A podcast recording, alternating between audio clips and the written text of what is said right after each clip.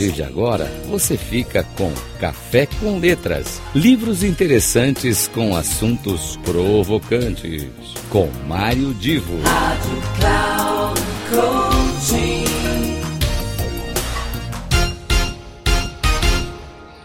Começa agora mais um Café com Letras e eu, Mário Divo, sempre trazendo alguma indicação de leitura é, que pode, de alguma maneira, favorecer sua vida, seja profissional, seja pessoal.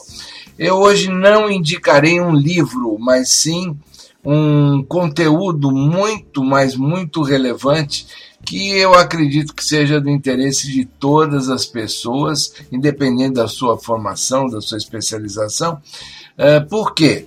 Ele, esse conteúdo ele é um resumo daquilo que foi discutido na última Assembleia das Nações Unidas, em setembro de 2022, é, e o meu foco aqui será na questão do, do que se tratou dentro daquela Assembleia em relação à sustentabilidade, desenvolvimento sustentável, enfim, a um conceito chamado ESG, o E de meio ambiente, o S de social e o G de governança, que passa a ser como que uma prática cobrada de todas as grandes empresas.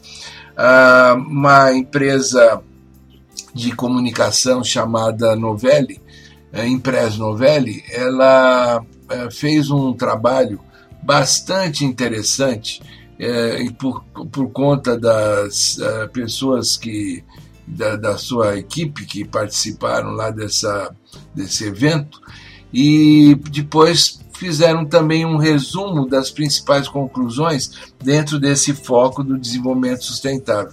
Se você procurar pela internet, você vai encontrar esse conteúdo da empresa Impress Novelli. Olhando no site, vocês vão poder baixar gratuitamente. E eu quero chamar aqui a atenção para um ponto das conclusões daquele evento mundial, né? E que de alguma forma passa a, a ser quase que como uma cartilha para todas as empresas respeitarem cada vez serem mais cobradas no que diz respeito a essa cartilha. Seis compromissos foram estabelecidos naquele evento. E, atenção, veja se a sua empresa já de alguma maneira pratica isso, se não pratica, cabe já começar a olhar com outros olhos o futuro, porque essas coisas vão estar bem presentes. Seis compromissos, como eu disse. Um é ter um profissional competente, qualificado, para poder orientar a empresa, orientar os rumos da empresa um aconselhamento ou atendimento para esta nova etapa que o mundo vai encarar, é, que olha o meio ambiente, a, os aspectos sociais e a governança de uma maneira bem integrada. Bom, isso é claro vem para um segundo compromisso, que é orientar, ter a capacidade de orientar e manejar a crise que sempre vão estar acompanhando o dia a dia de uma empresa, ou seja, que as crises não coloquem em risco o objetivo maior de ter essa integração. Como eu disse, do meio ambiente, dos aspectos sociais da empresa e da sua governança. Uh, garantir avaliação permanente de colaboradores, que é o terceiro compromisso. Avaliação permanente. Uh, Agora, avaliar não significa parar na avaliação, significa dar feedback e de alguma maneira contribuir para que aquele colaborador sempre possa evoluir, eh, corrigir alguns aspectos que precisam ser corrigidos e valorizar aqueles aspectos positivos que ele entrega para a empresa. Esse quarto compromisso que eu vou falar agora é fundamental, que é manter os gestores, líderes gestores e líderes engajados, mas também preparados para atuar em relação a essa questão de orientar as condutas, eles serem agentes de transformação para este novo momento.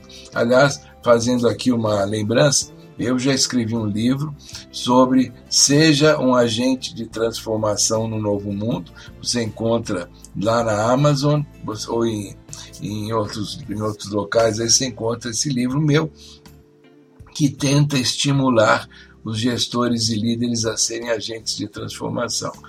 O quinto ponto é criar um programa dentro de cada empresa, e é da realidade de cada empresa, é claro, criar um programa para promover debates e intervenções, ou seja, é, ir quebrando determinados bloqueios ou crenças ou, ou limitações que existam na empresa para que todos, de maneira uniforme, possam uh, ir entendendo esses novos conceitos, esses novos valores e praticando isso no teu cotidiano.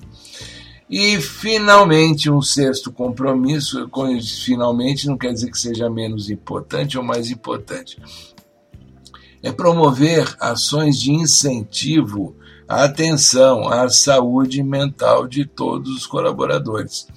Campanhas, iniciativas que remetam a práticas culturais, esportivas, de nutrição, de bem-estar, de educação, ou seja, fazer um movimento favorável à saúde mental, física e espiritual dos seus colaboradores. Não parar apenas em cobranças funcionais, porque o novo mundo que vem pela frente exige que as empresas estejam preparadas para esta visão mais holística, essa visão maior sobre a relação entre o capital, as empresas e os seus colaboradores.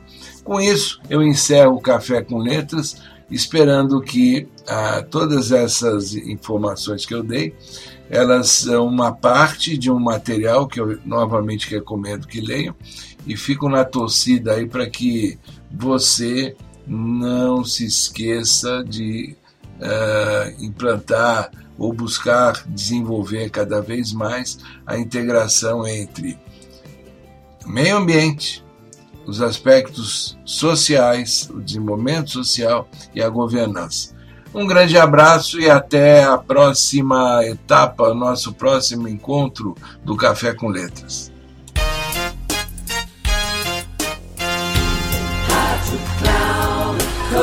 Final do Café com Letras Livros interessantes com assuntos provocantes.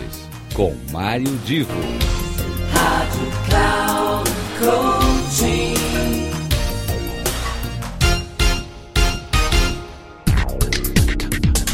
Café com Letras. Livros interessantes com assuntos provocantes. Com Mário Divo. Sempre às terças-feiras, às dez e meia da manhã com reprise na quarta às 13h30 e na quinta às 17h30, aqui na Rádio Cloud Coaching. Acesse o nosso site radio.cloudcoaching.com.br e baixe nosso aplicativo na Google Store.